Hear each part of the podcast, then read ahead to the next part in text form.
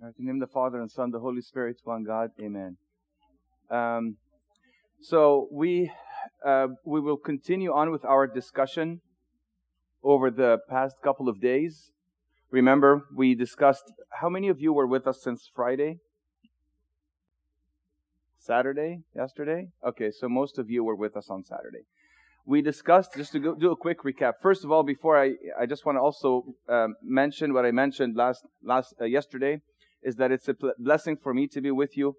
Um, it was a wonderful day that I had with you all uh, yesterday. We had a lot of, wasn't it, vibrant discussions and good questions, and it was uh, very beneficial for me as well.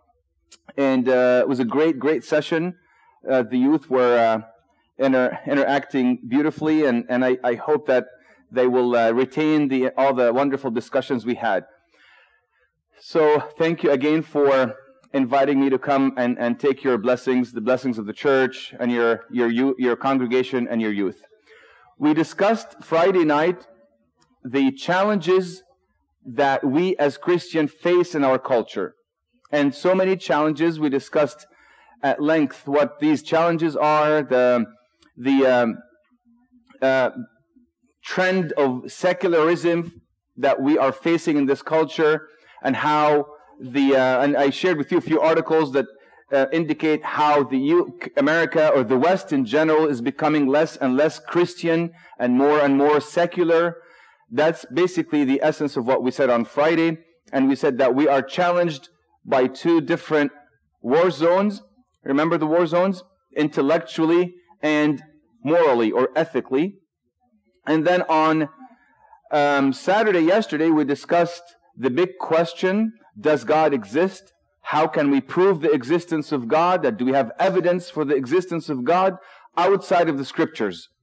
So that when we have conversations with our friends, uh, college campuses or at school, or even at you know in the workplace, how can we defend our position as theists or believers in God without using the scriptures. If there's a non-believer, Michael Habibi, I'm glad you're back. If there's a non, you forgot. You forgot. What's your name again? What was you, you got it right. I know. So I said, "Welcome back, Michael Habibi." Okay. Okay, never mind. It's good to be back. It's good to be back. Okay, I thought I thought you remember. Anyways, um, so we uh, we discussed how we can have or present evidence for the existence of God without using the scriptures. If I use the scriptures, of course, my non-believer friends will not have any intellectual conversations with me because we don't have the same common denominator. They don't believe in the Bible, so I can't use the Bible to prove the existence of God. I can't use the Bible to prove anything. So I, what do I appeal to? What do I use? Logic and reason. So we discussed how we can have these conversations and intellectual conversations with our atheist friends or non-believer friends using logic and reason. And not so much, the reason wasn't so much to have conversations with our friends. Before that, even, to be anchored in the faith, knowing that what we believe in is not blind faith. What we believe in as Christians, that God does exist, that Jesus Christ resurrected from the dead, that the Bible is true, all of these uh, doctrines that we believe in as Christians are not just blind faith. Oh, because my mom, mom, my mom and dad are Christians, that's why I'm a Christian. Or my mom and dad believe in God, that's why I believe in God. That's not the case at all. We have evidence for the existence of God outside of the scriptures. So this is what we discussed. The questions to ask non-believers. Last night or yesterday we discussed that. Uh, where did the universe come from? Where does life come from? And so on and so forth. We built the case for the existence of God. For six or seven hours of discussions yesterday. Now, the question remains, which God? Well, we have evidence that God exists. Which God? Is it the Muslim God, or the Christian God, or the Buddhist God, or the atheist God, if there's such a thing? So that's why we will finish this morning with the big question why I am a Christian. It's not a rhetorical question. Why I am, not what, why am I? Why I'm a Christian. Why? If someone, let's say, pretend this that you're, uh, you just um, you're in your first year of co- co- college and, and you're, you just moved in in the dorms with an unbeliever friend.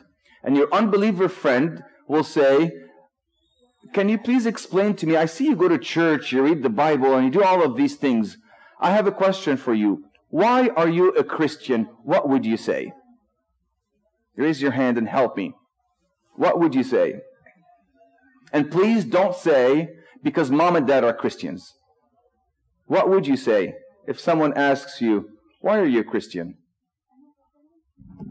Help me out. Yes, sir. Um, because, uh, in my opinion, Christianity makes the most, most sense, and it's through multiple eyewitnesses uh, of Jesus and also uh, multiple historians talking about the life of Jesus that I believe in. Yeah. Okay, excellent.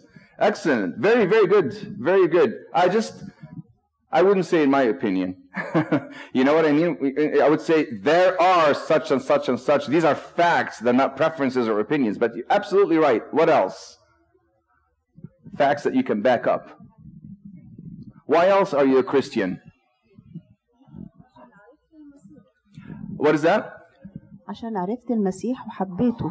Excellent. بس أنا برضو عرفت آه القرآن وحبيته أنا عرفت آه الفيجاس بتاعت الهندويزم وحبيتها It's a good question but this is what I'm trying to highlight this this answer is more subjective not objective يعني this question depends on you I want, or this answer depends on just your personal relationship. It has to do with you.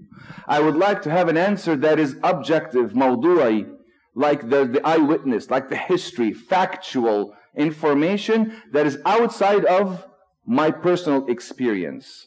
But I, I agree with you because that's also my answer.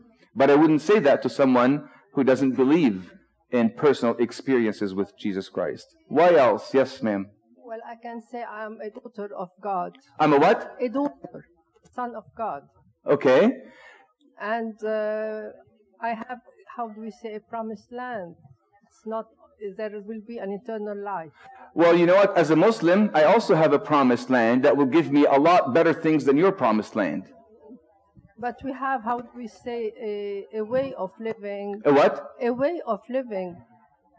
That also applies to me. So I see what you're saying, but I'm trying to stay away from anything that has to do with me. You see what I'm saying? I want to give an answer, and this is not going to resonate with someone who's an unbeliever. But how do we say? If uh, I can say that the Lord has said, "I am the the way, as I'm I'm the light of the earth." But that's your Bible. I don't believe in your Bible. Do you see, what, do you see where I'm going? Yes, yes. So that's why I'm telling you again. I want objective, factual answers that will elicit an intellectual conversation. Because all the things you're feeling, me as a Buddhist, I'm also feeling.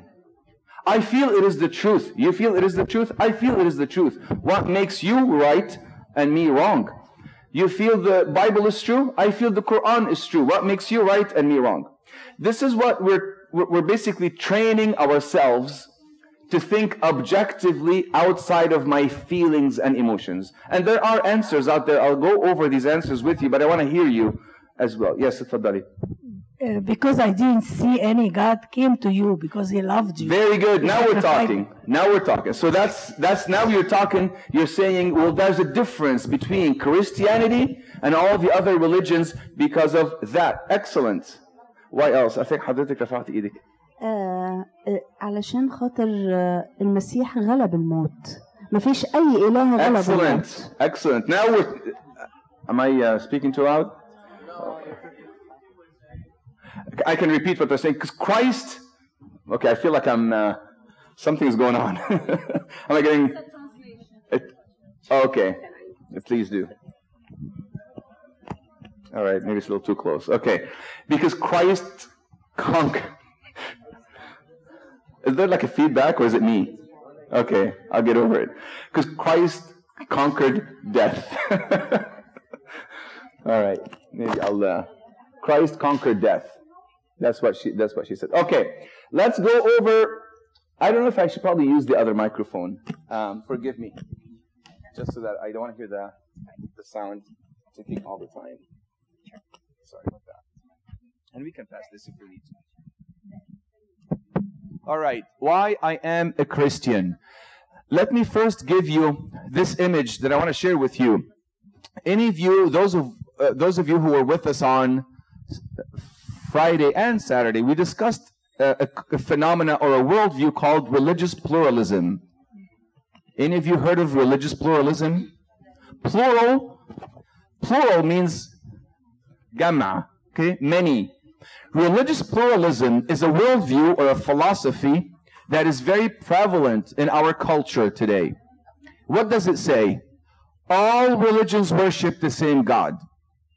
It doesn't matter if you're a Muslim or a Buddhist or a Hindu or a Christian or even an atheist or a Sikh or a Confucius. We're all, see this picture? We're all climbing the same mountain. And we're going to, at the end of the day, we're going to reach the top and the tip of this mountain. Everyone calls this God by different names. Christian calls him Jesus. Muslims call him Allah, Allah. And then uh, Confucius, Confucius, uh, Confucianists call him Confucius, and so on and so forth. Buddhists call it Nirvana, and so on and so forth. We just call him different names, but we're climbing the same mountain. Why don't we just all get along and live peaceably with everyone and be politically correct with everyone and not have to claim I am right and you're wrong. It just sounds so accepting and loving and politically correct. That is the backbone of our cultural um, yani, trends. True or false? Sounds good. Very true. We're all worshiping the same God. Well, there is a philosopher who said, those who say all religions worship the same God do not know religions. They know the peripherals of the religions, but they don't know the core tenets of these religions عارفين بس السطحيات بتاعت الأديان إنما مش عارفين جوهر الدين بيقول إيه so um, here's the Sikh, the Buddhist, the Taoist, the Confucius. All of these religions worship the same God. Now, what makes Christianity different? I intentionally, I'm done, I took Christianity out of this path. Why? Because you said it. Why? Because the direction is the opposite for Christianity. That's one thing that distinguishes Christianity from all the other religions of this world. Is that all the other religions of this world, they have one thing or one theme in common. Let us find who this God is so that we can get to know him. In Christianity, it's the opposite. God revealed himself to his creation, holding whoever accepts his invitation to get to know him. That's one huge difference. We're not just looking for an unknown, unseen, unheard of God. Our God revealed himself to us, and that is the core tenet of the Christian faith. So the Christian faith is not a system of man's search for God, but a story of God's search for man. Do you see the difference? So that's one major difference between Christianity and all the other religions. Now, let me give you a couple of more differences or distinctions. Yes, sir. God's coming down to get man to him. That's what I meant to say. I just was playing on these words man's search and God's search. Okay. Since you asked this question, you seek God so that you can. What's the word after seek? Seek so that you find. may find. But let me make you think of it a little differently. We don't seek to find God. We seek to be found by God. Because God is doing all the seeking all along. That's why when the prodigal son in Luke 15 was coming back, what did the father say to his older brother? He said, Your brother was dead and is now alive. He was lost and is now found. He didn't say he was lost and he found me. He is now found by me because I was doing the seeking.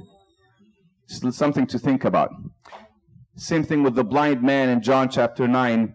Christ found him in the temple. Anyways, so we seek to be found by God. God is the is doing all the seeking all along for us. All right, secondly, distinction between Christianity and all the other religions. This is how our faith or this is how Christianity began and started in this in this world. Listen to this. After a public ministry, Christ was killed publicly. Christ rose from a public tomb publicly. Christ publicly showed himself to the public. Finally, the public told everyone what they saw. What is the common theme here? Public, public, public. Now, how did all the other religions of this world um, start? Private dream about God, or a private angelic encounter about God, or a private idea about God. One person told everyone what he saw. Before we begin here, I did study comparative religions extensively, meaning I didn't just study the, yani the um, peripherals of what they say, but in depth, all the other Eastern mystics, all the other Middle Eastern religions, uh, atheism, agnosticism, you name it, spent decades studying those religions, and this is very true. One was done publicly, the other was revealed privately. Now, here's my question to you. Which one of these can you prove false? In other words, which one of these is falsifiable? Falsifiable means it can be proven false. The one that was done in public or the one that was done in private. Okay, let me ask the question again. Exactly. Which one can you prove false? The one that was done in public. But it wasn't proven false. Why? Because it was true. Let me explain. A private dream about God. Can you prove it happened? This is I hey, I had an angelic, I was in a cave, and angel Gabriel came to me and did all said anybody can anybody prove that? Was it really done in public?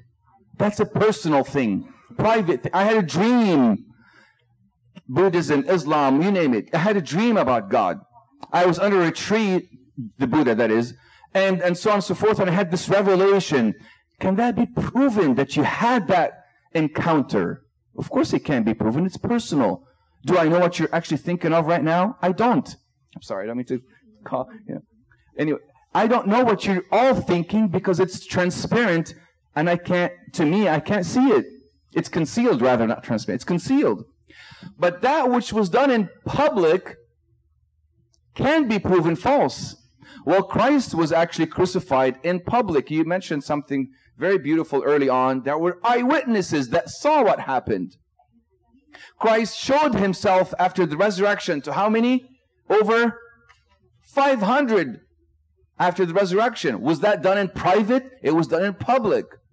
So if it didn't happen, people would have revolted when St. Paul wrote his epistle to the Corinthians, more specifically, 1 Corinthians chapter 15. And he spoke about the resurrection. How long after the crucifixion and the resurrection was this epistle written? According to scholars, 15, 20, maximum 30 years. In other words, there were people still alive that are reading this epistle that were alive during the crucifixion and the resurrection. If that didn't happen, they would have said to St. Paul, St. Paul, you're out of your mind, you're crazy, you're lying, that never happened. But they didn't say that. Why? Because it happened.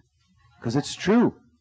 So the events, our faith, our Christian faith, is not based on just mere philosophy or some doc. Of course, we have doctrines in our faith, but it's not based based, founded upon some doctrines and philosophies. Our Christian faith is based upon the person of Jesus Christ and the work of the Lord Jesus Christ.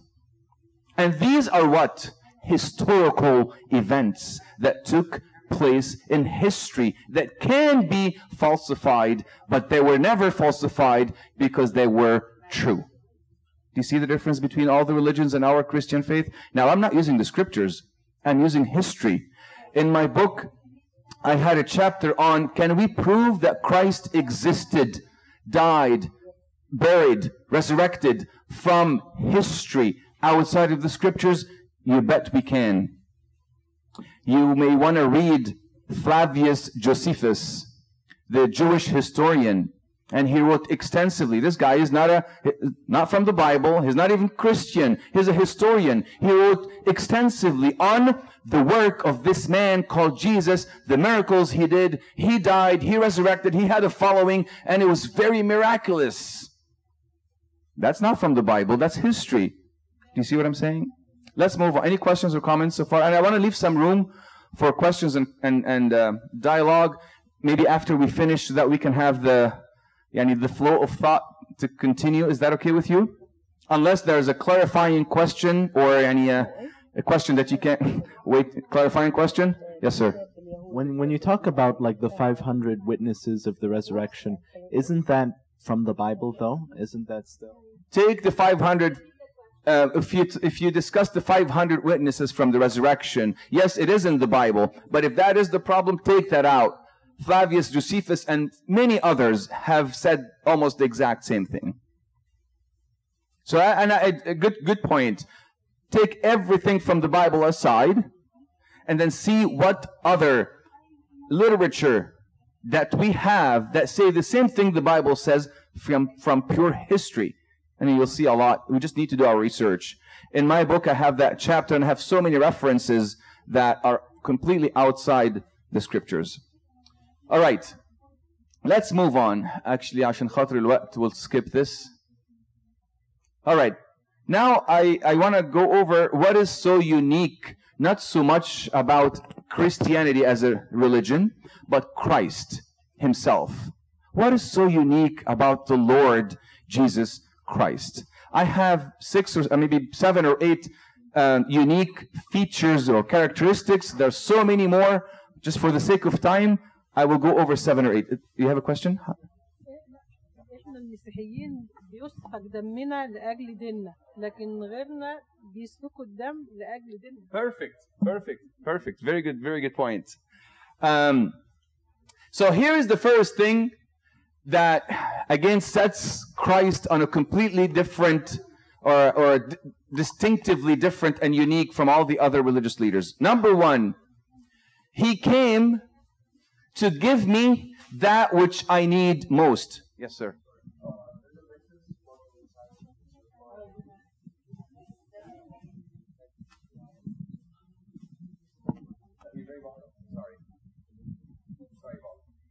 All right. He came to give me that which I need most. What is it? Life. What do I need most? Life. He did not come to give me a set of rules, code of conduct, do's and don'ts. Hasanat, sayyat. That's not what Christ came to give me. Christ came to give me life. He did not, like I said, he did not come to give me an ethical path by which we live. He came to give me life. Now, I say, I said this, I think, in one of, I forget where, I think one of my social media tweets or something like that. I said, Christ did not come to make bad people good. He came to make dead people come to life. That's the essence of Christianity. I'm not here just to do good things. That's Islam. You know, hasanat, sayyat, we have to do more hasanat than sayyat for us to go to Al Jannah and all of that. That's not Christianity. Hmm? Exactly. He defined life.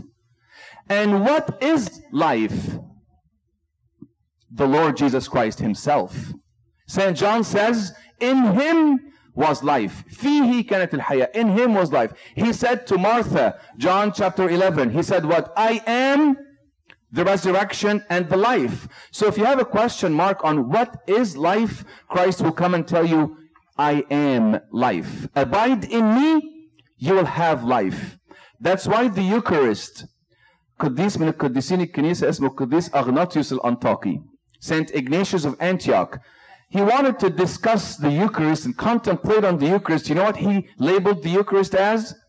The medicine, دواء حد يقول دواء very who said that perfect the medicine of immortality دواء عدم الموت so why is that because this is life why is that because this is Christ so he came to give me life life is Christ so I can then deduce that he came to give me himself and that is so unique for Christianity than all the other religions. This is our essence.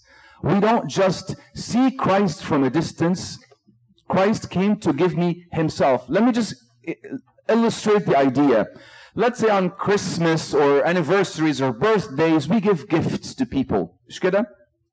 We give them money, gift cards, whatever that is. Whatever gift we give, if it's outside of myself. Christ also gave me a gift. But what is the gift that he gave me? Himself.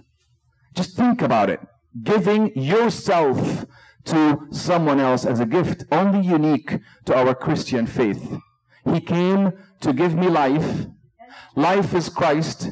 Therefore, I say that he came to give me himself. And that is, of course, what he said in the scriptures to validate all these points. Number two, number two distinction. He is the object of my faith. هو موضوع إيماني. يعني إيه موضوع إيماني? What does that mean, the object of my faith? Let me illustrate. You take Muhammad out of Islam. You think Islam will continue? Of course. Because Muhammad said, don't worship me, worship Allah. You take Buddha, Buddha, out of Buddhism. Do you think Buddhism will continue to flourish and survive? Of course. Because Buddhism, by the way, Buddha, the Buddha is not the god of Buddhism. But the Buddha was just another, another guy. Do you guys know? Anyone knows his name? Yes, very good. You got to say it out loud. Siddhartha Gautama. Yes, Siddhartha Gautama is the actual Buddha. You know what the word Siddhartha Gautama? That's اسم البوذا. You know كلمة بوذا معناها ايه؟ المستنير. The enlightened one.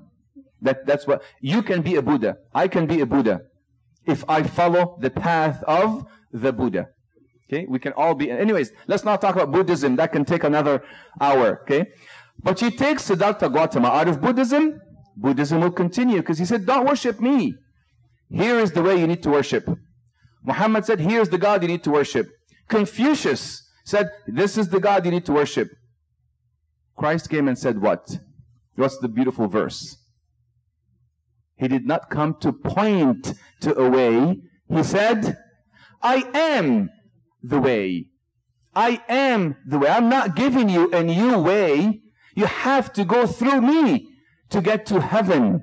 Why? Because what is heaven? To be with Christ. What makes heaven heaven is the existence of Christ in heaven. I'm not excited to go to heaven. I'm excited to be with Christ. That is heaven. You see, I'm not saying heaven is not a place. That's not what I'm saying. Heaven is a real place. Okay? We don't want to do heresies here. Heaven is a real place. But what makes heaven heaven is Christ.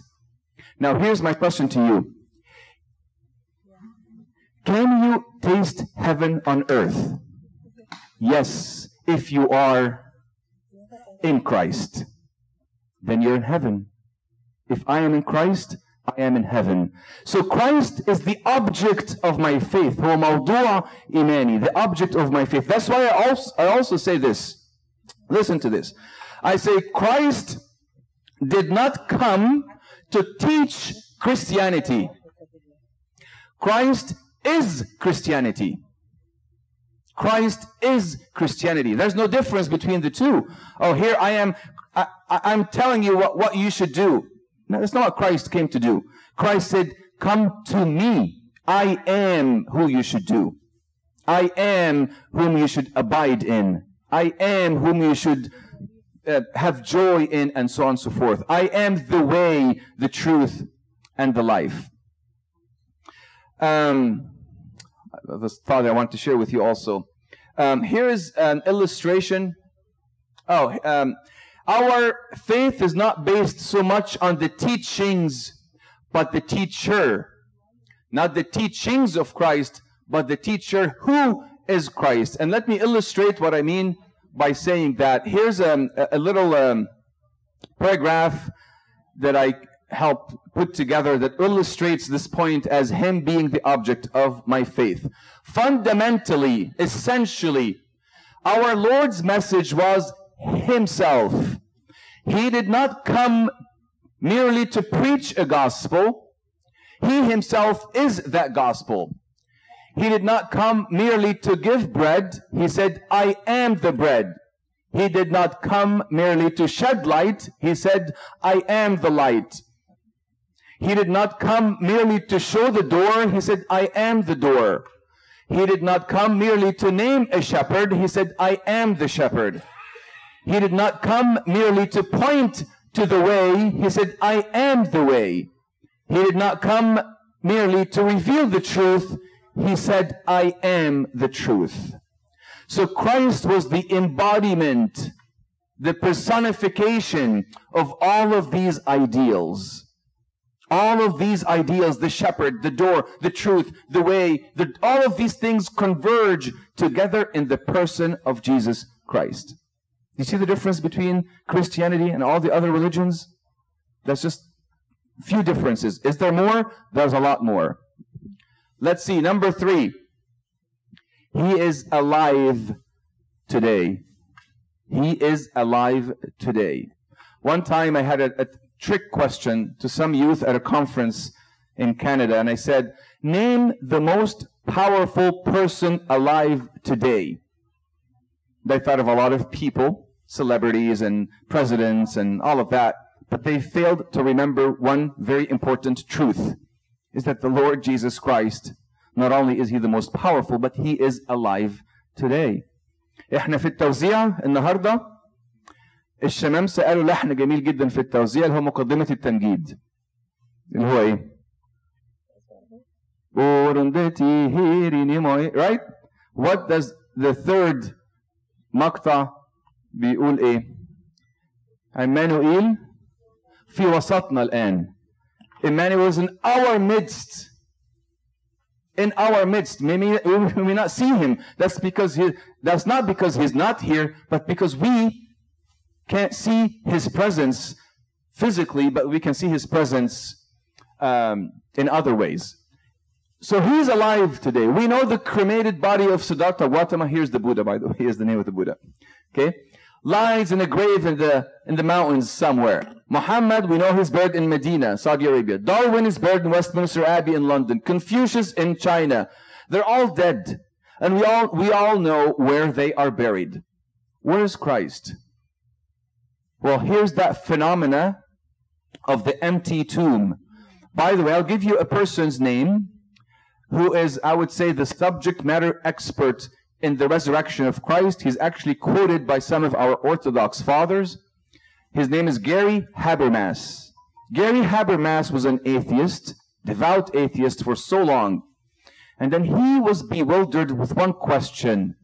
Did Christ, this God of the Christians, did he really rise from the dead or not? And he embarked on an investigation and research to see if the resurrection actually happened or not and went to Israel and did all of kind of all kind of research. Finally, he came to the conclusion that if he did really rise from the dead, then he he is who he claims to be, God. And then he became, of course, one of the most renowned Christian authors on the resurrection of Christ. My question to you what is the one thing the Romans at the time of Jesus, The one thing they could have done and they had all the interest to do to destroy Christianity. One thing. What is that one thing that they could have done and they wanted to do? To get rid of Christianity altogether. غير كده. Huh? Or to do what to, with the body? To find the body. If they found the body of Christ, Halas, Christianity, false. This God of yours claimed that he will resurrect. Remember when he talked about the, the, the you know, uh, destroy this temple and I will raise it again in three days? And then and the, the, the um, ev evangelist was saying that he's talking about the temple of his body, Fakrin. He said, if, if they found the body, then his claim is false, then this God is false, then Christianity is false. But did they find the body? They didn't. And by the way, the Romans at the time of Jesus, if they wanted to do something, nobody and nothing can stand in their way. They're, they were like the superpower of the world. If they want to find, عارفين حاجة اسمها إيش أش إبرة في أش whatever you call it okay huh إبرة في كم أش كانوا هيلاقوها that's what the Romans were like back then but they didn't find the body of Christ why because it wasn't there why because he resurrected as he said so we worship a living God, not a dead God. Let's review the three distinctions so far. Number one, what makes Christianity unique from all the other religions? He came to give me that which I need most, which is life. Remember, he did not come to make bad people good. He came to make dead people come to life. Number two, he's the object of my faith. Thank you. He's the object. I worship Christ, not a code of conduct, not a code of do's and don'ts. I follow Christ, not just a way. I follow Him because He is the way. Number three, He is alive today. Number four, He is a person whom I worship. And not only worship, but most importantly, have a what with Him? A relationship. شخص أقدر أكون معاه علاقة. مش بس مجرد فكرة idea لا a person a real person he's not just a force or energy the word father over 70 times in the New Testament alone God is described as father no other major religion in this world will give you that description of their God father what does father mean he loves me he cares for me. I have a relationship with Him. We, as human beings in general, we are created as relational people. We thrive on relationships. We want relationships. عاوزين نبني علاقة مع الآخر.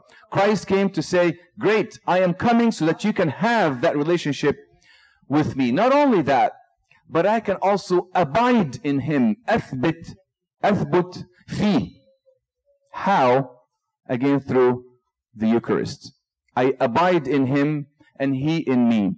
One of the most beautiful uh, chapters in the Gospel of John, chapter 17, من أجمل الإصحاحات في إنجيل القديس يوحنا إصحاح 17 اللي هو الخطاب الوداعي the priestly prayer between the Lord Jesus Christ and his Father وبنقرا الخطاب John 17 14 15 16 17 بنقراهم في ليلة الجمعة العظيمة اسمها فصول البراكليت in during Holy Week. The all of these uh, prayers, if you look at the very last three words of John chapter 17, do you know what they say? Most beautiful three words. You know what it ends with?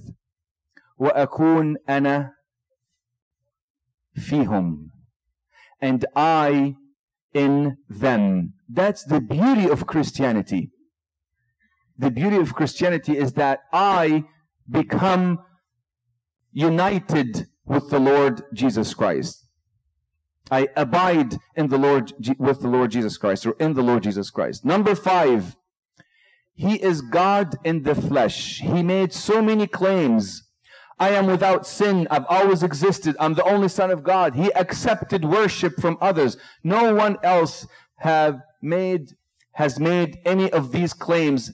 But did he just make the claim to be God? Anybody can claim to be God. He backed up his claim. أثبت كل الادعاءات دي ان هو مش بس مجرد انا بقول ان انا الله انما انا اثبت ان انا الله بالمعجزات اللي عملها. Number six, which is my favorite one. My favorite one.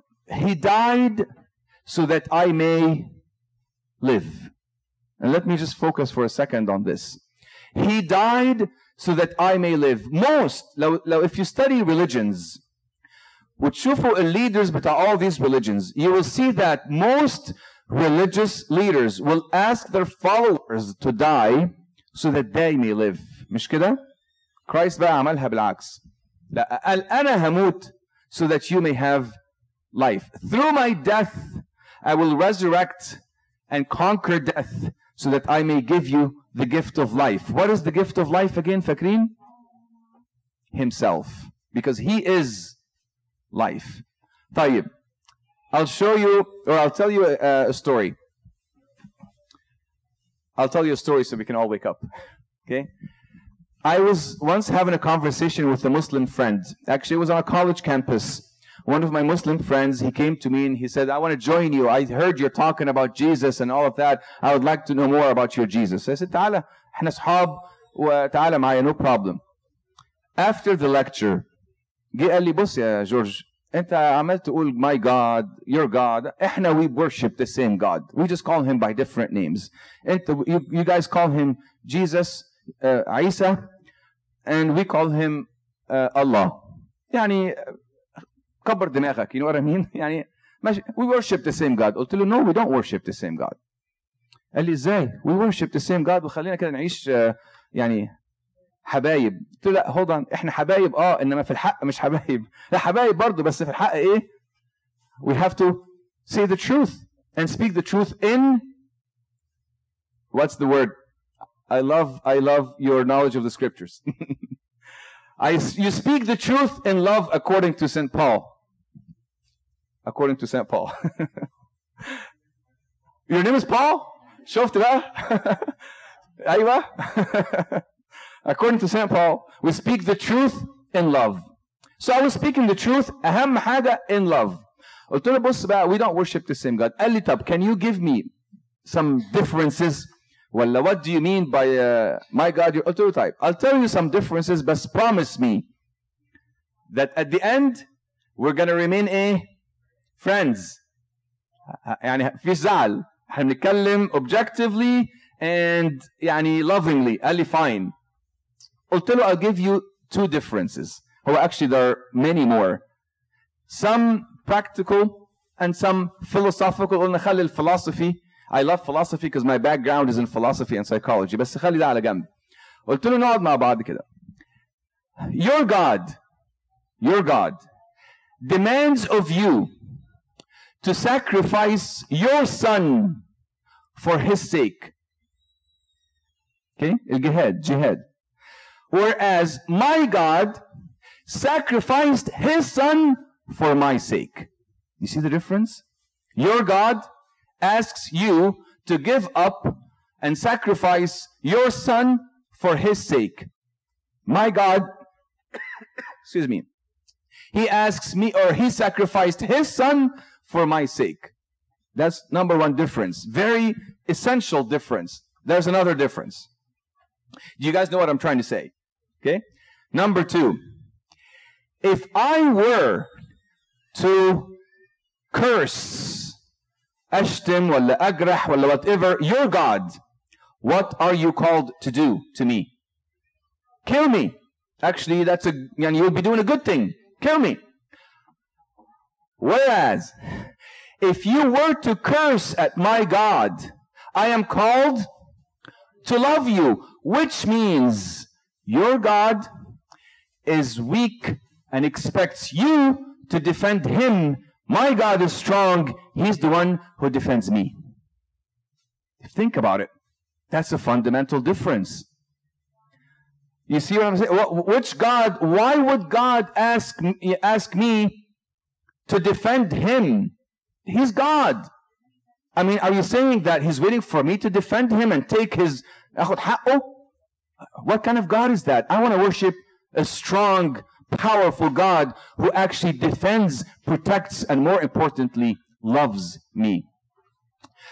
And there are other differences, but let's not go through those differences. طبعا conference, conversation got quiet after the, I've- I was saying these things in a loving way. I'm, and this is not the way I presented it, by the way. Okay? عشان برضو ايه, we have to speak the truth in love. And then I said, do you want to know more? He said, no, that's كفاية قوي كده. and then للأسف our friendship got a little tense. Yeah? But then again, I, of course, I tried to offer him love and, and, and so on and so forth as to show that Christianity is not just a doctrine شوية um, theologies أعرفها ولا شوية ألحان أسمعها ولا أعرفها ولا أحفظها Christianity is a life to be offered to show the world who our Christ is. It's a life that is reflected in our behavior. Anyways, he died for my sake. Let's move on. Number seven. By the way, لما كنت في مصر كنت بتكلم على الموضوع ده مع أتسابونا داود لمعي I had to omit الستوري دي as you can imagine عشان my wife told me you have to come back safely. Anyways, number seven, he is sinless and pure. We know that, and, and this is, by the way, this is not an attempt to make fun of other religions. We're not in, the, يعني in this business. نحن نتريق or mock other religions. These are just facts that I like to present to you, and then you make the decision. You make your, um, uh, يعني you make your decision based on these facts. Well, we know that Muhammad had more than 20 wives. I didn't say that. في واحدة اسمها عائشة عبد الرحمن حد عارفها؟ كتبت كتاب اسمه نساء النبي. Okay? I read the book.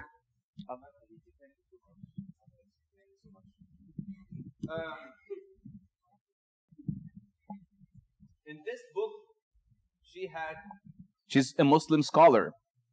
She actually mentioned the legal number of wives that the, the Prophet had 20 wives. Krishna, Krishna, Indian god, had relations with the milkmaids, which indicate some kind of impure living. Buddha had multiple rebirths. عارفين ال reincarnation ال- اللي هو مش عارف ايه بالعربي بس the reincarnation coming back and cycle of life and all of that. well, that indicates that he had previous impure lives. So all of these leaders at one point in their life had some kind of sin.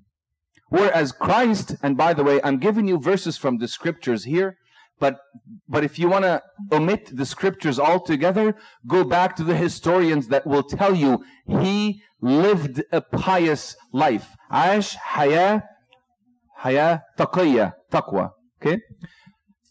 John, St. John, St. Peter, St. Paul, and St. Luke, all of, sa- all of them said that he had pure or he had sinless living. He himself, الآية المشهورة اللي قالها, he said what? He who can convict me of sin. من منكم يبكتني على خطية. So he even made that very bold claim. I am without sin or I nobody can convict me of sin. So he is sinless and pure, unlike all the other religious leaders. I have two more مع- عشان خاطر الوقت. Just two more and then we'll wrap up. Or maybe one more. Oh, he's the fulfillment of prophecies. Now let's look at the scriptures. This is يعني, you have to have some kind of belief in the scriptures or يعني, um, at least not belief so much, but acknowledgement of the writings of the scriptures. All these prophecies in the Old Testament were fulfilled in the Lord Jesus Christ. Can someone tell me how many prophecies there were in the Old Testament about the Lord Jesus Christ? How many? A lot. Very good answer. Can you give me a ballpark? Yes, ma'am. Naam. آه good ده في اشعياء العذراء تحمل كم كم نبوة عن السيد المسيح وردت في العهد القديم عن تاريخ عن ميلاده ومكان ميلاده وحياته وصلبه وهكذا عارفين 300 over 300. But it's يعني the, the you said 300? Very good. 300 prophecies. بصوا بقى Dr. Dr. Peter Rookman قال إيه? He claimed that the odds of being fulfilled only 60 of the 300 by one person are astronomical, exponential. One, بص بقى ال- ال- odds are ايه? One out of 10 to the 895th power. That's a lot of zeros. In other words, the probability is almost null. For 80, uh, uh, 60 out of the 300 prophecies. So can that be done by chance? Very difficult to believe so. Number nine, I mentioned that already. He made countless miracles, and all of these miracles are recorded in the scriptures and outside the scriptures. Now, I want to share with you, now that we have, let's, let's review the nine, and then we'll move on to the next couple of points, and then we'll, I promise you, we'll, we'll wrap up. Uh, what are those nine unique, distinct features of Christianity that sets the Lord Jesus Christ and our Christian faith apart from all the other religious uh, religions? Number one, He came to give me life. Number two, we all can all say all together. Number two, He's the object and the center of our faith, and it doesn't have to be in order. Number three, He is alive today, and the phenomena of the empty tomb proves that. Number four, He's pure and sinless, without sin. Number five, hmm? He's the fulfillment of prophecies. Four more. Number six, huh? He did countless miracles in history, miracles over disease, over over creation, and most importantly, over death. What else? Number seven, he's a person. And number eight, you guys didn't say my favorite one yet. He died so that I may live. And then number nine, He's alive. huh? He's alive. No, I think we said he's alive today. He is. See, now I forgot. Okay. he made a fulfillment of prophecies, sinless and pure, died for my sake. He's God in the flesh. He is God incarnate. No one else, all the religions of this world, no one else made the claim to be God, who's a sane person, that is. Now, what did people say about him who are not Christians? It would be interesting to look at a different different perspective من منظور آخر نشوف الآخرين غير المسيحيين غير المؤمنين خالص بالمسيح بوجود الله حتى قالوا إيه على شخص السيد المسيح let's see what they said here is one of my beautiful معلش طويلة شوية it's one of my beautiful um, quotes by Rubel Shelly he's a president of Rochester College and professor of philosophy and religion this is what he said born in an, about Jesus Christ, born in an obscure village, he was the child of a peasant woman. He worked in a carpenter shop until he was about 30. Then for three years, he helped people whenever he could. He never wrote a book.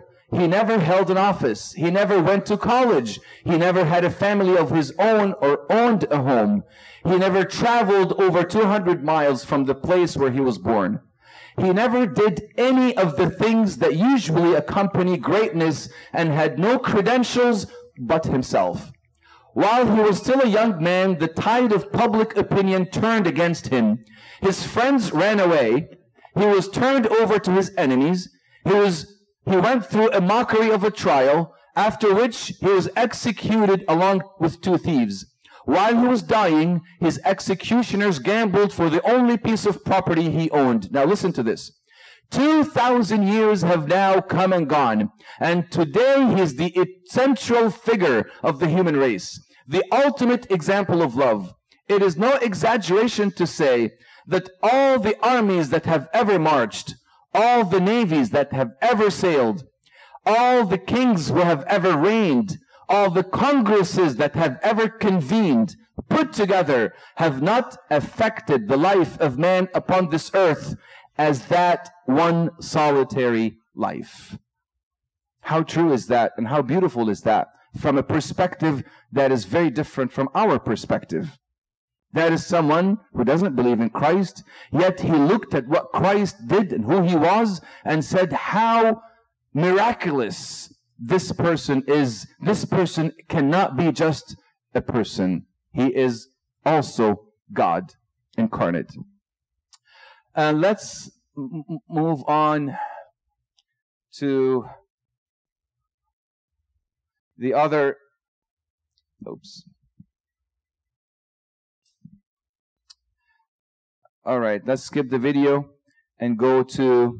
Let's skip all this and share with you. This is the final thing I want to share with you. عشان خاطر الوقت. احنا we're supposed to finish in two minutes, and this will take exactly two minutes. Um, I want to share with you this story, the man in the pit. I modified this, I, and I, I reconstructed this whole story. This story, it's a, it's a beautiful story. It's a little, it can get a little emotional, at least for me, at towards the end. Um, it tells you in a, in a story like the difference between Christ and everyone else. Okay? It's called The Man in the Pit. And um, like I said, I've redeveloped it uh, completely differently. I took kind of the theme from somewhere else and I put it as Christ unique um, characteristics. So here's what the story says. There was once a man who fell into a deep pit in which there was a serpent. Along comes an optimist, mutafa'il, and said, things could be worse. A pessimist, mutasha'im, comes and says, things will get worse. Then comes a Confucianist and says, great wise man, never fall into pits. Walk wisely and you will get yourself out of the pit. A Hindu comes and says, my brother, you think that you are in a pit, but this is the error of your mind. All is Brahman, and this is just an illusion. The pit does not exist. Just say, the pit does not exist ten times, and all will be well. Peace. A Muslim comes and says, I will help you, my friend. He reaches down and grabs him by the arm and pulls him halfway out. Then he draws his knife and says, You will become a Muslim, right? The man answers and says, No, and back into the pit he goes. A fundamentalist said, You deserve your pit. An evolutionist, this is a funny one, said, You are a rejected mutant destined to be removed from the evolutionary cycle. You are going to die in the pit so that you, do you do not produce inferior pit falling offspring. A, psycho- a psychologist said, Your mother and father are to blame for your being in that pit, but don't worry. Believe in yourself and you can get out of that pit. A Buddhist comes and says, You are suffering because you want to get out of the pit. It is your desire that's making you miserable. You must not desire to get out of the pit. Then comes Jesus. He looks with compassion at the man in the pit and leaps between the man and the serpent, which strikes at the side of the Savior. As the venom of the serpent flows into the blood of Jesus, with his last strength, he lifts the man out of the pit. And therein lies, my friends, the difference between Christianity and all the other religions. And glory be to God forever and ever. Amen. Um, I, I hope that I shed some light. This is not a comprehensive, all encompassing um, lecture on the differences between Christianity and all the other religions. This is just a quick, um, high level overview of these differences. There's a lot more to be said, but to be respectful of your time, I just wanted to go over some of these kind of highlights to delineate the difference between Christianity and all the other religions. Comments or questions? Y- yes, sir.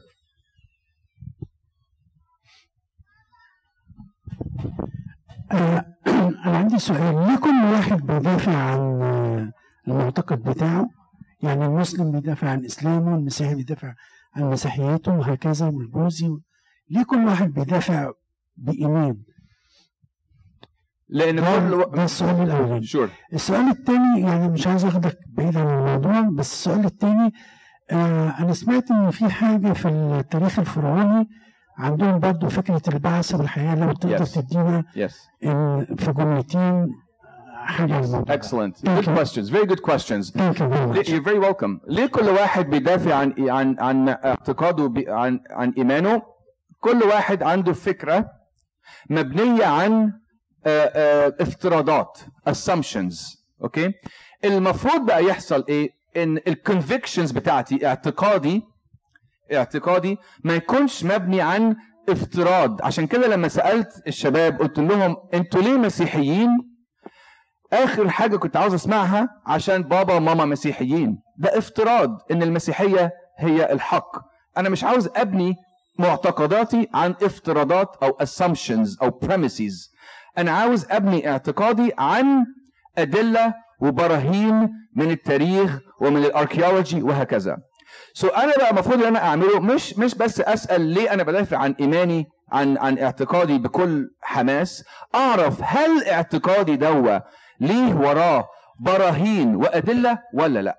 That's the question. And if you were to study بس بأمانة everyone who sought Christ, the, the truth authentically and genuinely will find the truth in the Lord Jesus Christ. ودي آية قالها السيد المسيح وقالت وكانت في العهد القديم قال إيه uh, you seek me from all your heart and you will find me بس ايه المشكلة بقى all your heart so if you seek the truth you will find the truth انما ابني اعتقادي عن افتراضات او عن assumptions وكده يبقى انا basically آه ماشي في اتجاه مش عارف ان الاتجاه ده هيوديني الى النهاية ولا لا عشان كده كثير من الغير مسيحيين لما يبتدوا يفكروا بقى and use their mind عارف not brainwashed by their faith use their mind to follow facts and truth they will come to the Lord Jesus Christ And there are so many stories I can tell you about that. ده أول سؤال. تاني سؤال بتاع حضرتك اكشلي أنا كتبت آه، في الشابتر بتاع الريزركشن كتبت إن الميث آه، ميث اللي هي إيه؟ أسطورة بتاعه قدماء المصريين والانبعاث الحياة وهكذا يس اتس اتس ان أسطورة بس اي ويش أوكي لمي عشان بس آه، هي الإجابة بتاعتها طويلة شوية um,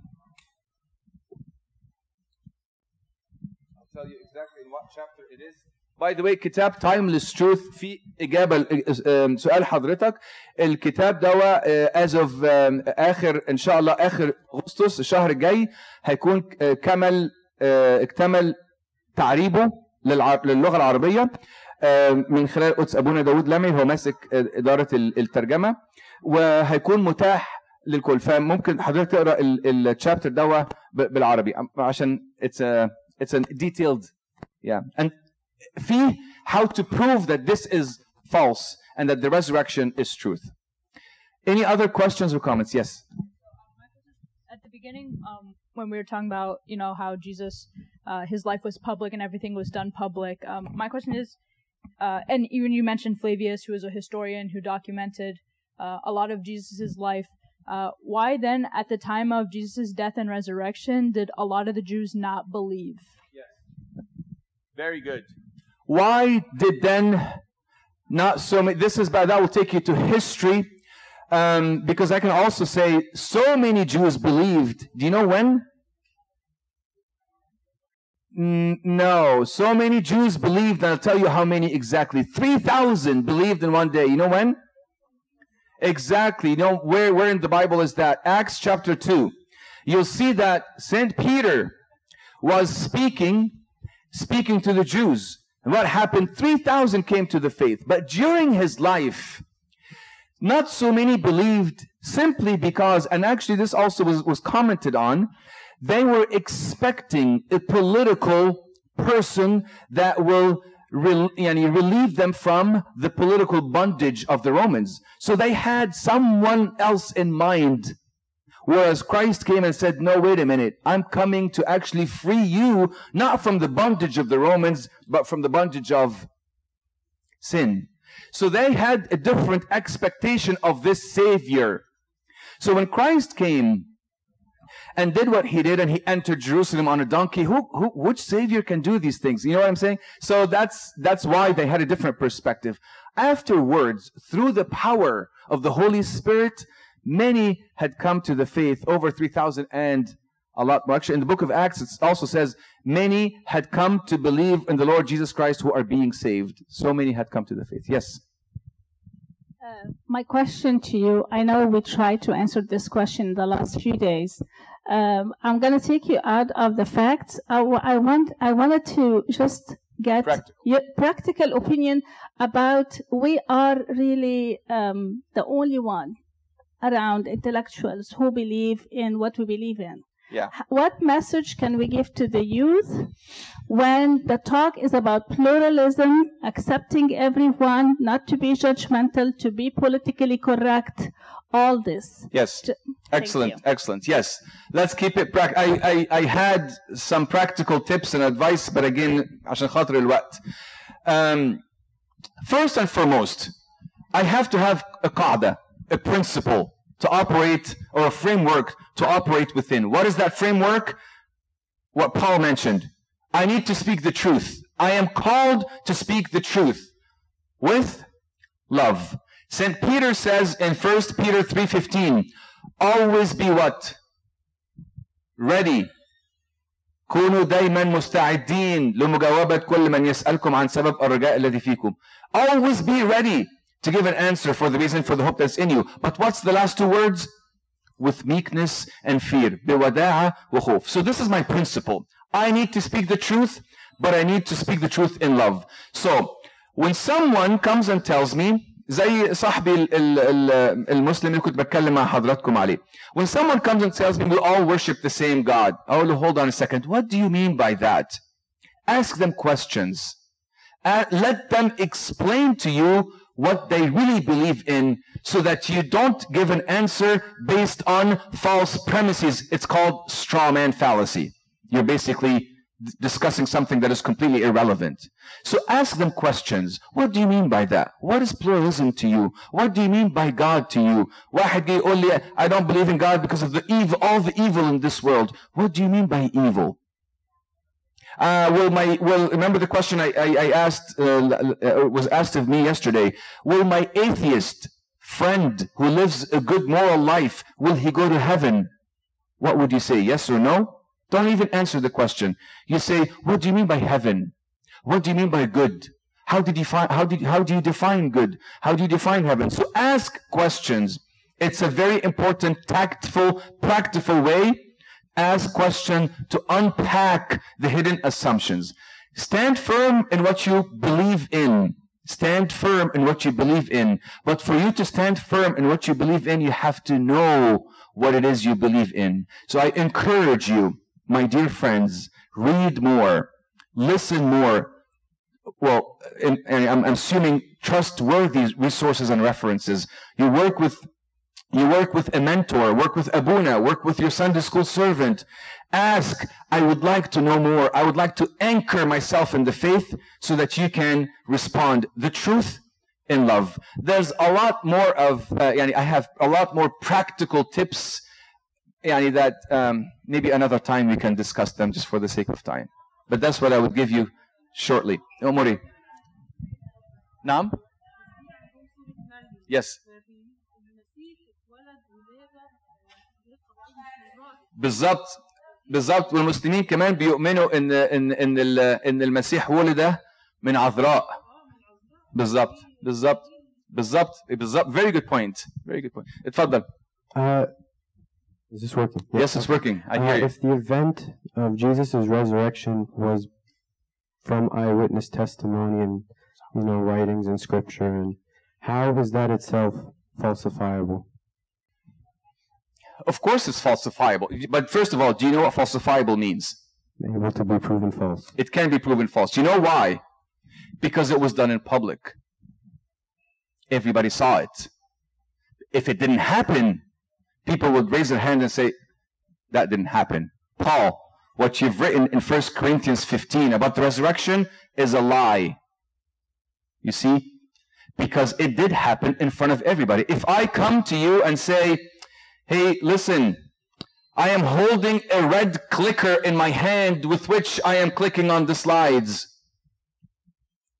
Is my statement falsifiable? Yes. Why is that? Because you see the clicker and you see it's not red. If I put the clicker in my back pocket and say, I have a red clicker in my back pocket and with which I'm using to flip the slides, is this falsifiable? Why is it not falsifiable? Because you can't see the clicker. So the key here is what? Witness. All right. Yes, ma'am. I just want to go back and quote your conversation with your Muslim friend where you, well, well, I had so many conversations like this, so that's why it ties to me. So the thing is, when you when you used uh, the two uh, differences between your God and His, you wanted to prove that your God is so strong. So the diabolic debate comes and say, all right, if he was so strong, why did he allow another religion to come after his own doctrine or, or his own religion. Because if he was so strong, he would have protected his and he wouldn't let or he wouldn't let people be misled Very good. by this one. Excellent question. Excellent question. Thank you for asking this question. This question also has been asked in different ways. Balash, why did he allow this religion that counters Christianity to emerge? the simple question also could be if he's that strong, why would he allow evil to exist? Couldn't you? You could answer the you know, ask the question differently that way. Again, it goes back to the problem of evil and suffering. Why the God that is so strong allows bad things to happen, such as another religion? Well, here is the definition of strong. What is the definition of a strong, all-powerful, omnipotent God? a God that I worship who is all powerful, all strong, he's strong enough to be also loving enough to give me freedom to do what I want to do. So his all strong attribute does not contradict with his all loving attribute that gives me as a result the freedom to do what I want to do. And even though I'm free to do what I want to do, such as another religion will emerge He's so strong that he will make out of that evil good. Even it appears to you and to me that Islam is so counter Christians and it's bringing us a lot of headache and all that. But if you look a little deeper, you will see that there are good things and blessings that maybe not so much apparent to you and me, but there's always good that comes out what seems to be bad. That's because he's so strong to be able to do that. You know, I was contemplating one time and I said, if I was a non-Christian, I would think Christians are just, forgive me to say that, they're crazy. You know why? The day on which the most evil have ever committed, most evil, what is the day on which the worst evil was ever committed? Crucifying an innocent man. Christians calls this day what? Good Friday. It should be called the worst Friday, the horrible Friday. But Christians call it Good Friday because the greatest evil yielded the greatest good. Do you get it? All right. All right. I don't want to stay longer. And, and, like I said, I, would, I, I love to stay with you more and more and, and, and, and have this wonderful discussions with you. But I think we come to and end عشان صدعتهم. so anyways, I, um, in closing, I want to say that this was a, um, a blessing to me. Abuna Shnuda, thank you for, very much for opening your, uh, your home, your congregation. I, uh, I enjoyed my time with you last night or yesterday with your youth. It's very, very helpful for me. I've learned from your comments and questions. I would like to see you again, God willing. I'm inviting myself, Abuna. and I'd like to see you, God willing, one more time and maybe next year or so. Keep me in your prayers. And uh, thank you again for your time and your attention. Thank you.